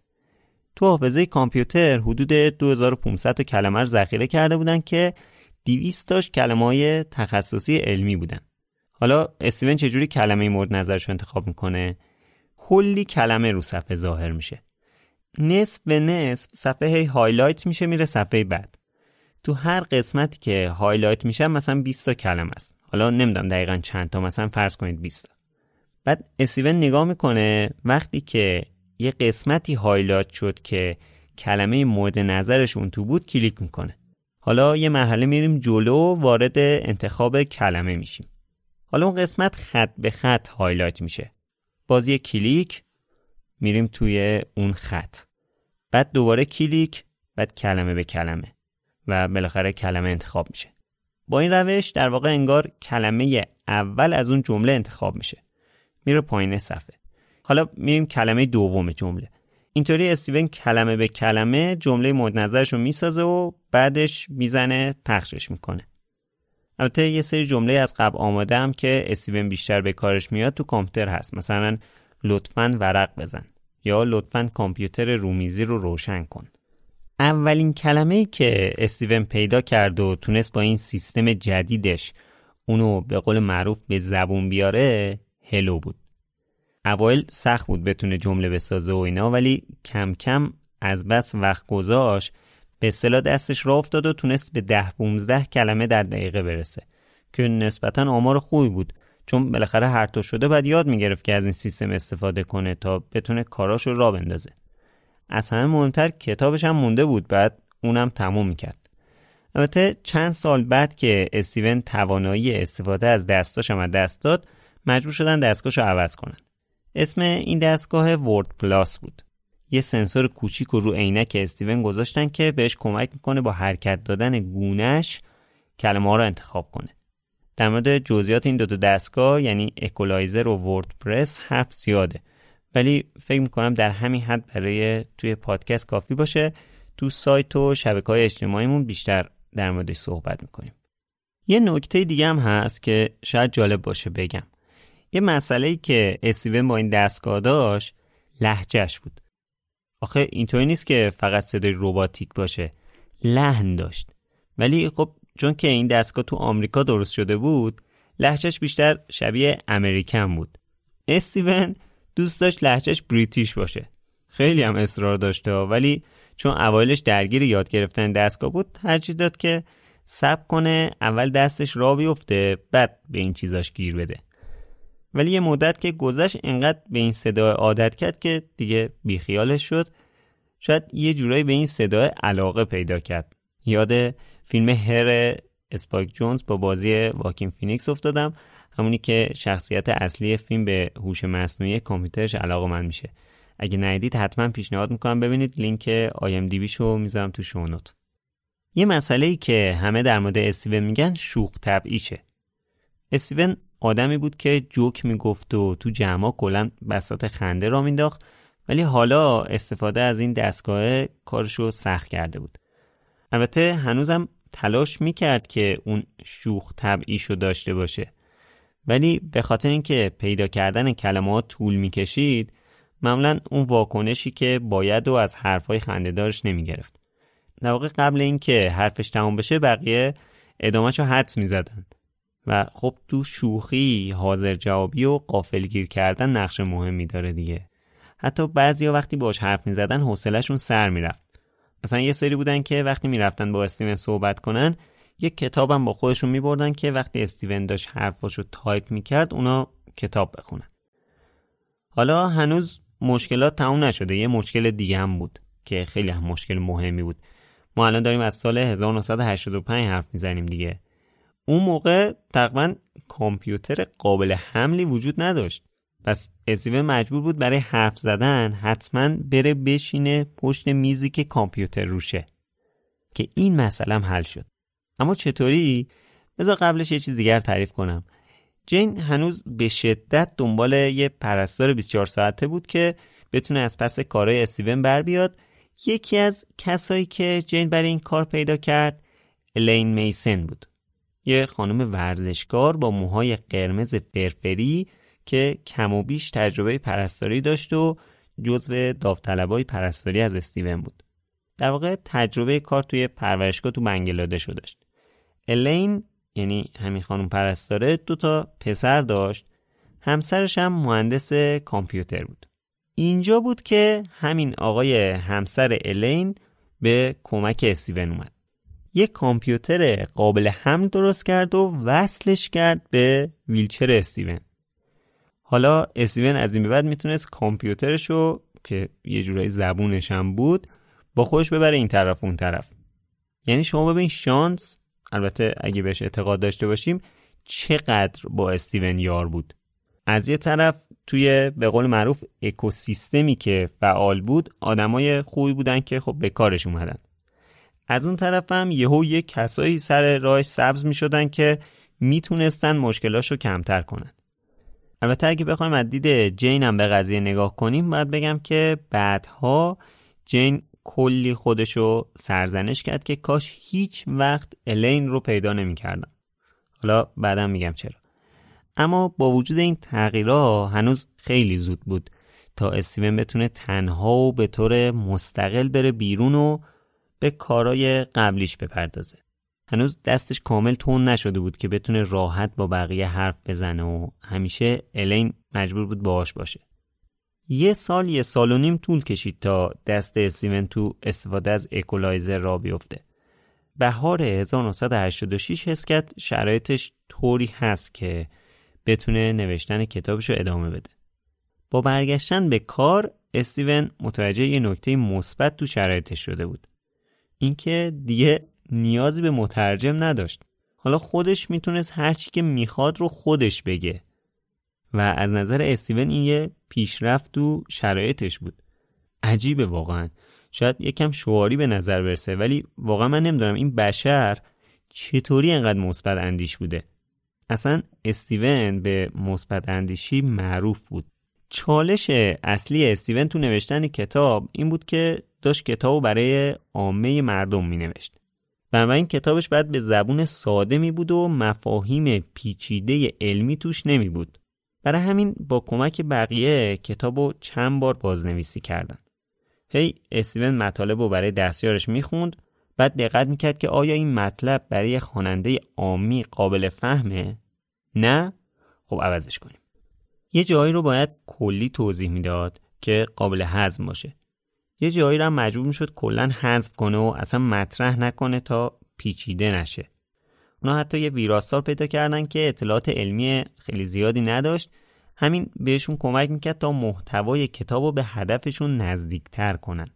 اما راحت نبوده هی هاکینگ بازنویسی می‌کرد هی ویراستار کتاب رو با کلی سوال برمیگردن چندین و چند بار این رفت و برگشته انجام شد.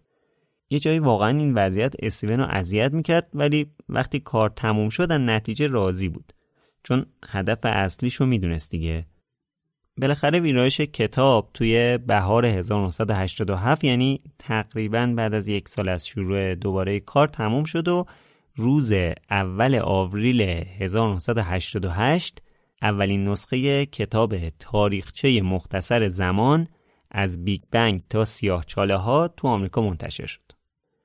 استیون خیلی روی این که این کتاب روز اول آوریل منتشر شده تاکید داره. اول آوریل هم که می‌دونید چیه دیگه همون داستان دروغ اول آوریل و اینا. هدف گذاری و انتخاب مخاطبشون عالی بود. کتاب خیلی سریع به صدر لیست پرفروشترین رسید و برای مدت ها اونجا مونده بود. اگه دقیق بخوام بگم 235 هفته توی فهرست پرفروش تایمز موند. خیلی سریع یه میلیون نسخه از کتاب فروش رفت که آمار عجیب و غریبی بود. اینجا بود که دیگه اسم استیون هاکینگ داشت کم کم توی جهان برای همه شناخته می‌شد.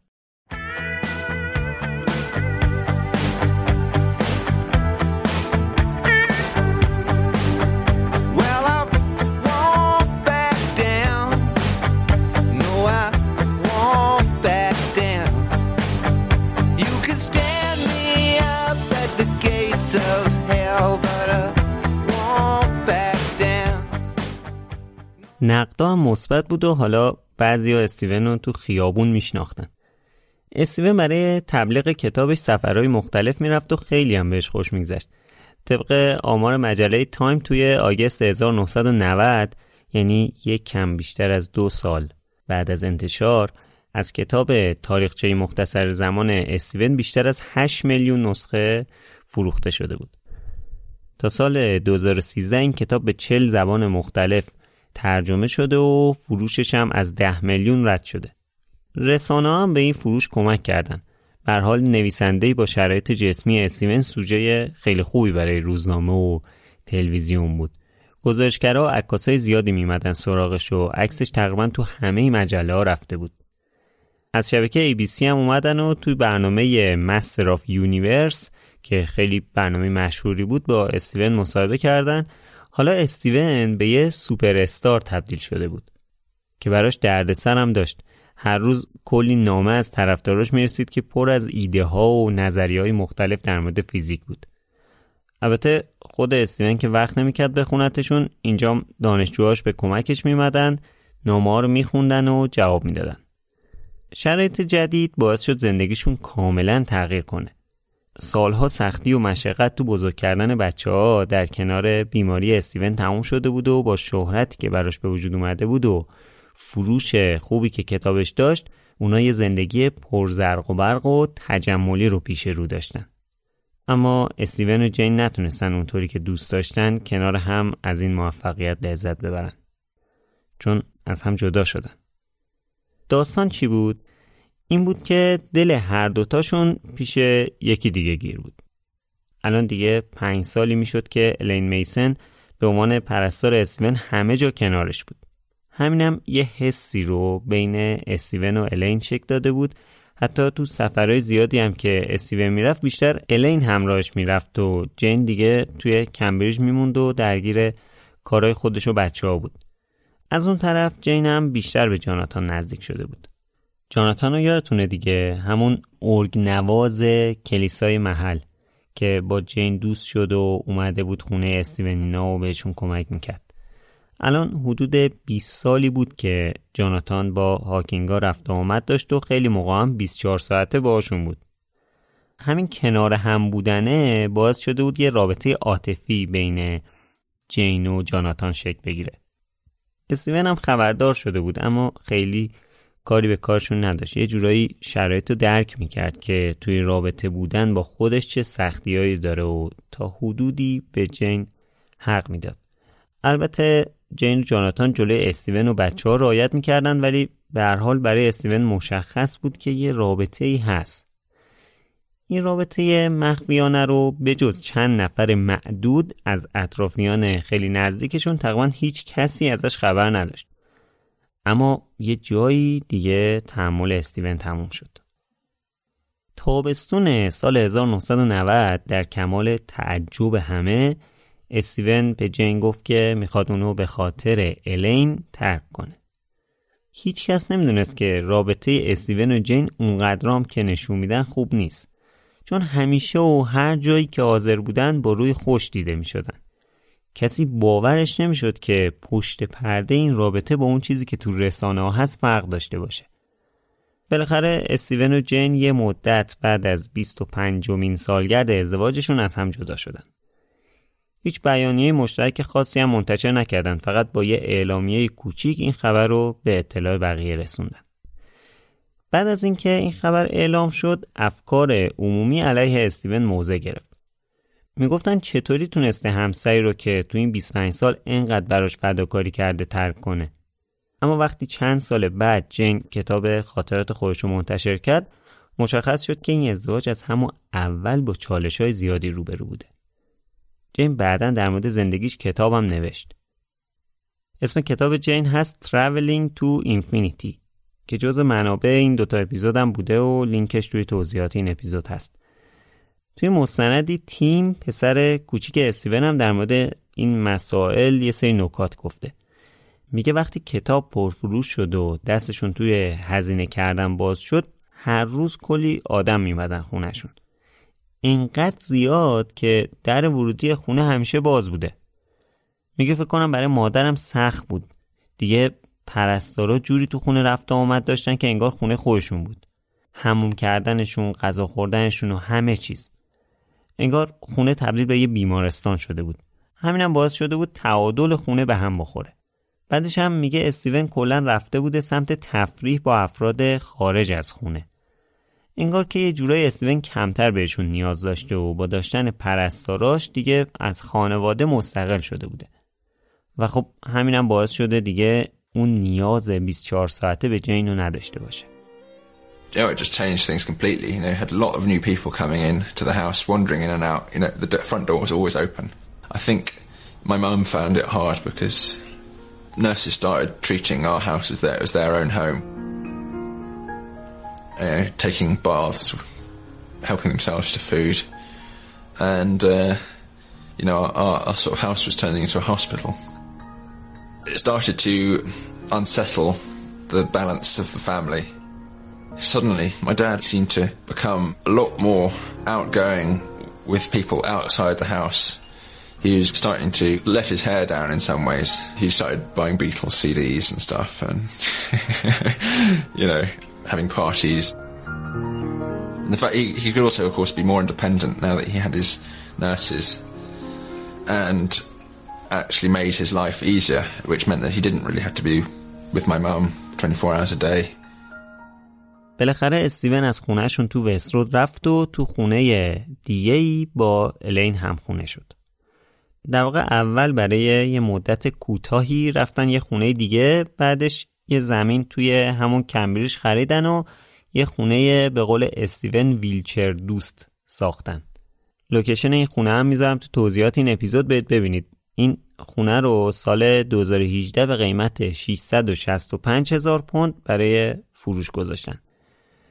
گفتم الینم از قبل ازدواج کرده بود و حتی همسرش بود که کامپیوتر استیون رو وصل کرد به ویلچرش که همه جا بتونه صحبت کنه. ولی خب الینم بعد از 15 سال از همسرش جدا شد تا با استیون ازدواج کنه. حتی از الینم خیلی انتقاد شد. اعتقاد داشتن که به خاطر پول با استیون ازدواج کرده. که خب طبیعتا الین همیشه تکذیب می‌کرد. بالاخره توی بهار 1995 جدایی استیون و جین رسمی شد و استیون اعلام کرد که با الین نامزد کردن. 16 سپتامبر همون سالم ازدواجشون رسمی شد. چند وقت بعدم جین و جاناتان با هم ازدواج کردن. البته رابطه استیون و جین هیچ وقت قطع نشد. مثلا تو تولد 60 سالگی استیون جین و شوهرش جاناتان هم حضور داشتن حتی موسیقی هم اجرا کردن. اما تو سال 2006 بعد از 11 سال استیون از الین هم جدا شد. دلیل اصلیش هیچ وقت مشخص نشد ولی شایعه هایی بود که استیون با یکی از پرستاراش دوست شده. چیزی که البته همیشه تکذیب شده ولی یه خبر عجیب دیگه منتشر شد. اینکه الین استیون رو مورد آزار و اذیت روحی و جسمی قرار می‌داده. مثل یه سری رفتارهای کنترلگرایانه و اینجور چیزا. حتی یه بار پلیس هم ازش یه نیمچه بازجویی کرده در این مورد ولی هیچ وقت متهم شناخته نشد. در واقع اعضای تیم پرستاری ادعا کرده بودن که الین استیون رو عمدن بیرون از خونه رها کرده بوده تا دچار سکته مغزی بشه. اما بعد از تحقیقات پلیس طرف مقابلم یه سری ادعا کرد که همین باعث شد استیونینا از شکایتشون صرف نظر کنند البته توی تمام طول این داستان ها استیون به طرز کاملا مشخصی سعی می‌کرد که از الین انتقاد نکنه. بعد از اعلام خبر جدایی کلی خبرنگار ریخته بودن دم در خونه استیونینا که منشیش رفت یه جور عجیبی بهشون جواب داد. گفت که اون خیلی گرفتار کاراشه ما برای این شلوغ بازی ها وقت نداریم. شایعات هم برامون مهم نیستن. یه همچین چیزی. تو این سالهایی که استیون و الین با هم زندگی می‌کردن حضور الین خیلی به کمک استیون اومد. چون به حال شرایط استیون بدتر از قبل شده بود و نگهداریش به نسبت سختتر شده بود. الین هم خب یه پرستار بود دیگه. استیون تو کتابش گفته که الین چند بار جونش رو نجات داده. مثلا یه بار یه مشکل تنفسی براش به وجود میاد که دکترها بهش پیشنهاد می‌کنن عمل لارنجکتومی رو انجام بده. تا نای و هنجرش رو کاملا از هم جدا کنن. البته قبلا هم یکی دو بار دیگه عمل کرده بود ولی این بار اوضاع خیلی بدتر بود. ظاهرا ریسک این عمل هم بالا بوده ولی الین اصرار می‌کنه که عمل انجام بشه و باعث میشه استیون زنده بمونه. یا مسائل دیگه که فکر نمی‌کنم لازم باشه یکی یکی تعریف کنم. به حال استیون از الین هم جدا شد و به گفته خودش که توی کتاب زندگی نامش نوشته از اون موقع به همراه یکی از خدمتکاراش تنها زندگی می‌کنه. کتابش هم سال 2013 منتشر شده یعنی 8 9 سال پیش.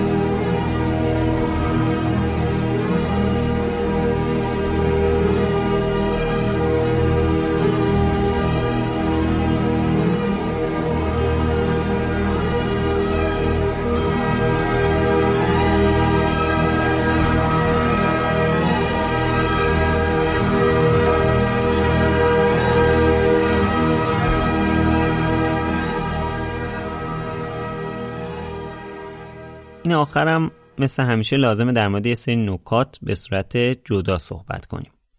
تکنولوژی در خدمت علم. سیستمی که استیون باش صحبت می‌کرد توی طول سی چل سال چند بار تغییر کرد. اوایل که می‌تونست از دستاش استفاده کنه با استفاده از یه موس مخصوص کلمات رو انتخاب می‌کرد. همونطور که تعریف کردم این سیستم رو استیون از اواخر دهه 80 استفاده می‌کرد. ولی از سال 2000 به بعد شرایط استفاده ازش برای استیون سخت شد جوری که تو سال 2005 حتی تحویل یکی از مقالهاش عقب افتاد بالاخره سال 2008 مجبور شدن یه سیستم جدید براش طراحی کنن که با حرکت صورتش کار کنه. یه حسگر اینفرارد یا فروسرخ روی عینکش وصل شده بود که به حرکت گونش حساس بود. حالا استیون به جای کلیک کردن روی موس لازم بود فقط گونش رو تکون بده. بعدا که کامپیوترهای قوی تری اومدن بحث استفاده از اینترنت هم مطرح بود. حالا استیون می‌تونست با همون تکون دادن گونهش باعث توقف حرکت اون فلش موس روی صفحه بشه و با اون کاراش انجام بده. یعنی با همین تکون دادن گونه استیون همه کار می‌کرد. حتی رفتن تو اینترنت ایمیل دادن یا برقراری ارتباط ویدیویی. یه سیستم خیلی مهمی که برای استیون راه انداخته بودن سیستم پیشبینی کلمات بود. البته این الان برای ما خیلی چیز عادیه. تو همه موبایل ها سیستم پیشبینی کلمات هست. حرف اول که می‌زنی پیش بینی می‌کنه چه کلمه ای می‌خوای بنویسی. ولی خب اون موقع حدود 20 سال قبل این سیستم رو تو کامپیوتر مخصوص استیون پیاده سازی کرده بودن تا لازم نباشه کلمات رو به صورت کامل تایپ کنه. بعد این سیستم همیشه خودش رو با کلمه هایی که استیون بیشتر استفاده می‌کرد آپدیت می‌کرد تا بتونه پیش‌بینی های بهتری بکنه. برای دایره لغات این برنامه حتی از متن سخنرانی و کتابای استیون هم استفاده کرده بودن. یه جا نوشته بود تو سال 2011 استیون فقط یکی دو کلمه در دقیقه می‌تونست تایپ کنه. این کار اصلی رو بعد این نرم افزاره انجام می‌داده که بتونه در سریع ترین حالت ممکن جمله های هاکینگ رو پیشبینی و تکمیل کنه. این سیستم رو شرکت اینتل راه اندازی کرده بود. تو عکس‌ها و ویدیوهایی که از استیون هست لوگوی اینتل کنار کامپیوتری که به ویلچرش وصله کاملا مشخصه. اینتل از سال 1997 کنار هاکینگ بود. اونا یه تیم مخصوص فقط برای این کار در نظر گرفتن که بتونن بهترین نتیجه رو با توجه به جدیدترین شرایط جسمی استیون در اختیارش بذارن. تقریبا هر دو سالم کل کامپیوتر و کل سیستم رو عوض می‌کردن تا با شرایط جدید استیون و تکنولوژی روز سازگار باشه. یه کار خیلی خوبی هم که اینتل کرد این بود که این سیستم رو به صورت اوپن سورس یا متن باز روی وبسایتشون گذاشته بود تا هر کسی با شرایط شبیه به استیون بتونه ازش استفاده کنه.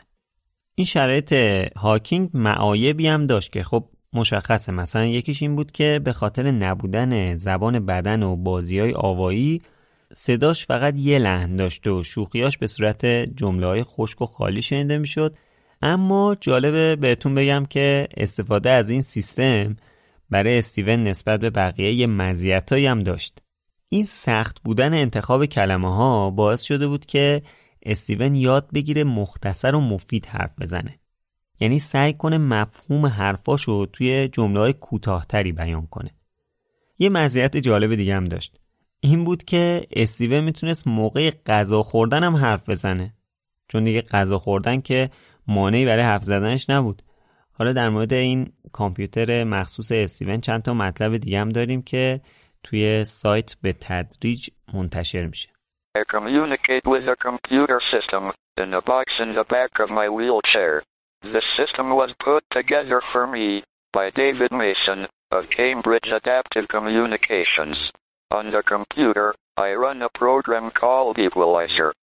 A cursor moves across the upper part of the screen. I can stop it by pressing a switch in my hand. In this way, I can select words which are printed on the lower part of the screen. When I have built up a sentence, I can send it to a speech synthesizer. I use a separate synthesizer, made by Speech Plus, a division of Sendigram Communications Corporation. I can save what I write On DIT, I write papers using a formatting program called TeX. I can write equations in words, and the program translates them into symbols and prints them out on paper in the appropriate type. I can also give lectures. I write the lecture beforehand and save it on disk. I can then send it to the speech synthesizer, a sentence at a time. It works quite well, and I can try out the lecture and polish it before I give it. In a similar way, I can make a CD-ROM. But to do this, I need a little help from my friends. می نویسم پس هستم. بر اساس چیزی که توی وبسایتش نوشته استیون حداقل 15 تا کتاب دیگه منتشر کرده که بعضیاشو خودش تنهایی نوشته و بعضیاش هم در کنار بقیه. یه سری از این کتابا محتوای کاملا علمی دارن. یه سریشون هم برای مخاطب عادی نوشته شدن. غیر از اینا استیون در کنار دخترش لوسی یه سری کتابم برای نوجوانا نوشتن. سری شیش جلدی کتابای جورج که از سال 2007 تا 2016 منتشر شدن. هدف این کتابا آموزش فیزیک تئوری به نوجوانا بوده و برای بالای ده سال مناسبن. آخرین کتابی که استیون چاپ کرده اسمش هست پاسخهای کوتاه به پرسشهای اساسی. تو این کتاب چند تا از مقاله های پراکندش چاپ شده. جواب سوالایی مثل آیا آفریننده هست؟ جهان هستی چگونه آغاز شده؟ آیا می توانیم آینده را پیشگویی کنیم و از اینجور چیزا توش پیدا میشه؟ استیون اینجا آنجا همه جا. البته آقای استیون هاکینگ فقط درگیر تحقیقات علمیش نبود. با وجود محدودیت های حرکتی که داشت کارهای جالبی هم تجربه کرد. به خیلی از جاهای جهان سفر کرده. از جمله هفت بار به شوروی شیش بار به ژاپن سه بار به چین و حتی یه بار دیگه به ایران. با ملکه الیزابت دوم و رئیس جمهورای کره جنوبی، چین، هند، ایرلند، شیلی و آمریکا ملاقات داشته. غیر از اینا تجربه های جالبی هم مثل سفر به جنوبگان و تجربه بیوزنی توی یه بالون هم داشته. حتی جالب بدونید که استیون برای سفر به فضای شرکت ویرجین هم ثبت نام کرده بود. توی جای بزرگ و مهمی هم تجربه سخنرانی داشت مثل تالار بزرگ مردم تو پکن و توی کاخ سفید. پرمخاطب ترین سخنرانیش هم توی افتتاحیه پارالمپیک 2012 لندن بود. استیون اعتقاد داشت که افراد معلول باید روی چیزایی تمرکز کنن که معلولیتشون صد راهشون نمیشه. می‌گفت اونا نباید برای کارایی که نمی‌تونن انجام بدن حسرت بخورن. می‌گفت که خودش تونسته همه کارایی که دوست داشته رو انجام بده. استیون به خاطر روحیه شوخ حتی بعضی موقع‌ها تو صنعت سرگرمی هم به صورت افتخاری حاضر می‌شد. تو سریال های تلویزیونی مثل Star Trek، سیمسونا و The Big Bang Theory تو نقش خودش بازی کرده. البته تو Star Trek و سیمسونا یه حضور کوچیکی داشت ولی توی The Big Bang Theory یکی از دوستای شخصیت اصلی سریال یعنی شلدون کوپر بود و تو هفت قسمت از این سریال حاضر بوده. از زندگی استیون چند تا فیلم هم ساخته شده یکی سال 2004 با بازی بندیک کامبربچ و مشهورترینش هم سال 2013 با بازی ادی ردمین آقای ردمین برای بازی تو نقش هاکینگ جایزه اسکار بهترین بازیگر نقش اول مردو گرفت. توی سخنرانیش جایزش رو به افرادی تقدیم کرد که با بیماری ALS دست و پنجه نرم می‌کنن. به خصوص استیون هاکینگ و خانوادش. The Oscar goes to Eddie Redmayne!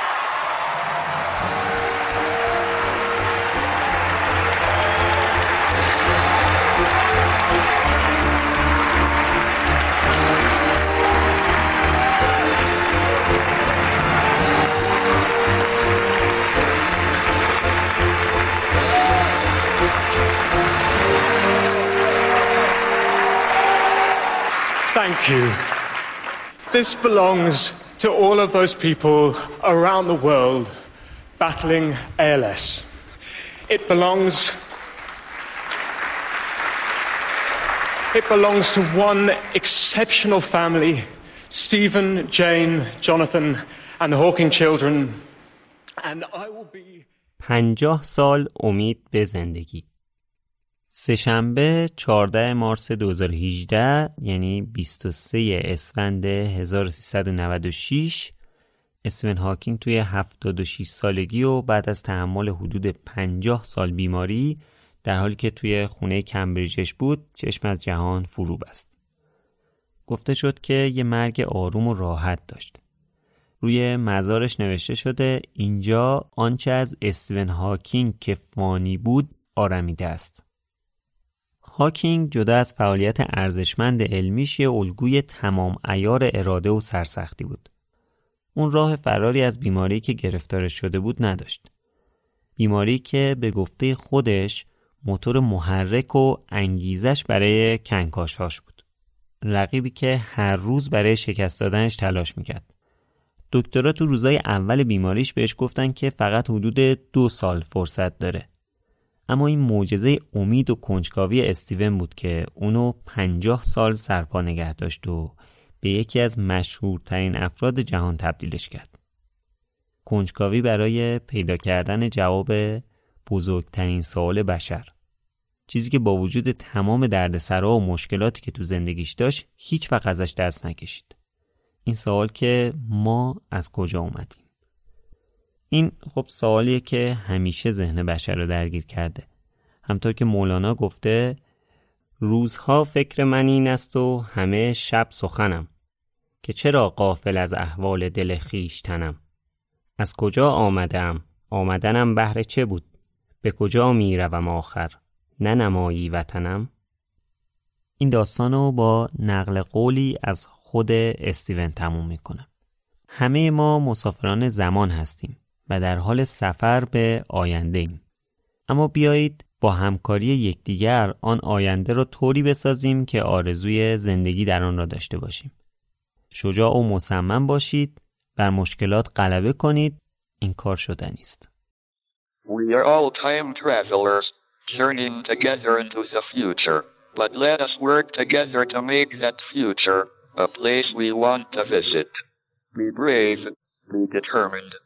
overcome the odds. It can be done. چیزی که شنیدید دهمین اپیزود بایوکست بود. بایوکست رو من خشایار نور با کمک مهدی کلهور و مسعود تولید می‌کنیم. منبع اصلی ما برای این دوتا اپیزود کتاب استیون هاکینگ His Life and Work چاپ 2011 نوشته خانم کیتی فرگوسن بود. منابع دیگه‌مون هم کتاب زندگی نامه خودنوشته استیون هاکینگ به اسم My Brief History، کتاب زندگی نامه خودنوشته جین هاکینگ به اسم Traveling to Infinity My Life with Steven با چند تا مستند دیگه بود. اگه دوست دارید شخصیت خاصی رو کار کنیم و در موردش اطلاعاتی دارید یا مثلا کتابی در موردش خوندید و دوست دارید تمایل دارید توی ساخت اپیزود مربوط به اون شخص بهمون کمک کنید حتما یه پیام به اینستاگرام یا تلگراممون بدین. خیلی خوشحال میشیم. توی قسمت قبل هم گفتم من دو تا پادکست دیگه‌م دارم لوموس و بینوشاکست.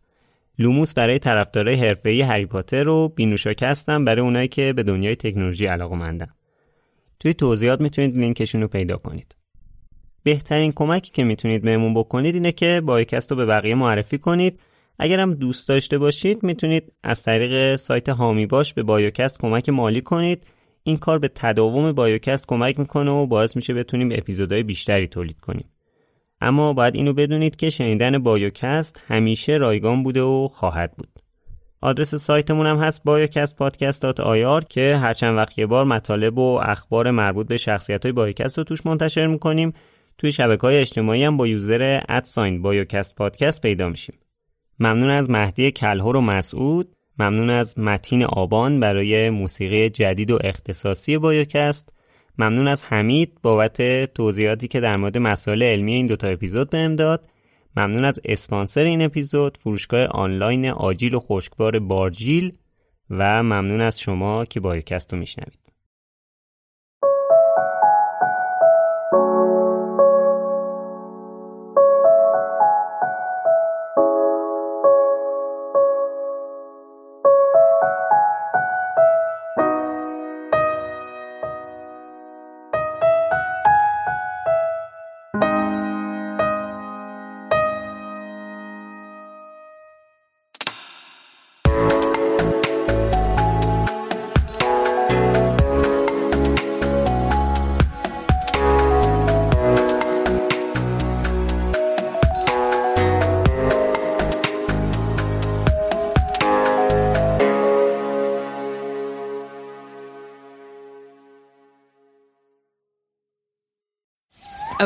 You're deep in the jungle, hanging with a friendly jaguar. Or how about in outer space playing the bass? Let your imagination run wild with the new generative AI tools in Adobe Photoshop. Create anything you can dream up just by typing a text prompt. Treehouse in your jungle? Unicorn in your spaceship? Just type it. This changes everything. Hit the banner or go to Photoshop.com and try it for free. Hi, I'm Daniel, founder of Pretty Litter. Did you know cats tend to hide symptoms of sickness and pain? I learned this the hard way after losing my cat, Gingy. So I created Pretty Litter, a health monitoring litter that helps detect early signs of illness by changing colors, saving you money and potentially your cat's life. Pretty Litter is veterinarian developed, and it's the easiest way to keep tabs on your fur baby's health right at home. Go to prettylitter.com and use code ACAST for 20% off your first order and a free cat toy. Terms and conditions apply. See site for details.